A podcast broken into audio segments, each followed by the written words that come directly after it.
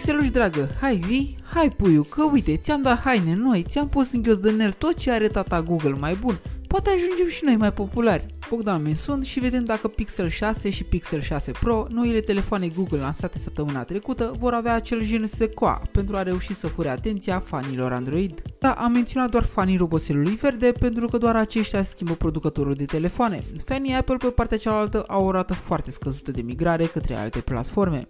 Telefoanele Pixel realizate în întregime de Google sunt relativ noi, ei colaborând anterior cu Motorola, L G sau H T C pentru a lansa dispozitive cu sistemul lor de operare aproape nemodificat. În prezent, în octombrie, Google este ultimul gigant din anul acesta care face lansare nu de carte, ci de tehnologie și încearcă să aibă ultimul cuvânt de spus în materie de smartphone-uri, după Huawei și Samsung în vară, Microsoft și Apple la începutul toamnei. De data aceasta, Pixel șase și șase Pro au primit un design nou care cuprinde palete de culori foarte atractive. Pe lângă variantele negre, șase Pro are parte de o combinație de nuanțe de lămâie verde numită Sartă Seafoam, în traducere motamo, un fel de spuma mării, dar și o altă combinație cu două variații de portocaliu numită Kinda Coral, adică un soi de coral. Și nuanțele de la șase Pro sunt simpatice, una Sartă Sunny, adică un fel de auriu pal în două nuanțe, dar și Cloudy White, un alb combinat cu norișor gri. Cadrul ambelor telefoane este dintr-un aluminiu reciclabil, blindat cu sticlă rezistentă Corning Gorilla Glass Victus, dorsal, dar și frontal.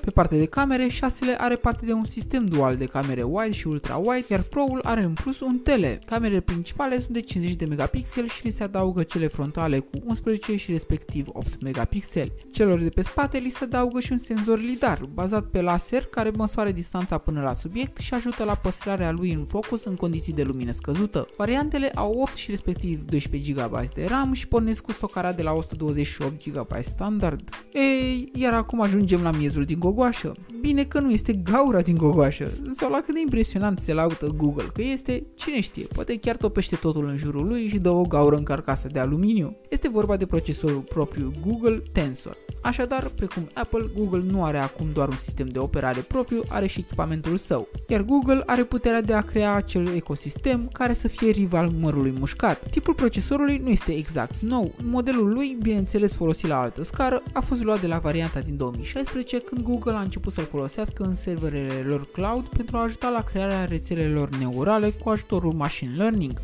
iar aici Google vine cu noutatea. Procesorul ăsta va transforma telefonul vostru într-o bucățică de inteligență artificială care va ști să facă pozele să arate de câteva ori mai bine decât poate micuțul senzor de lumină, va putea traduce vocal în timp real din zeci de limbi străine și să opereze într-o siguranță titanică aplicațiile care conțin parole sau informații sensibile. Androidul doisprezece va fi cel care va învăța ce și cum faci zi de zi și se va adapta stilului tău.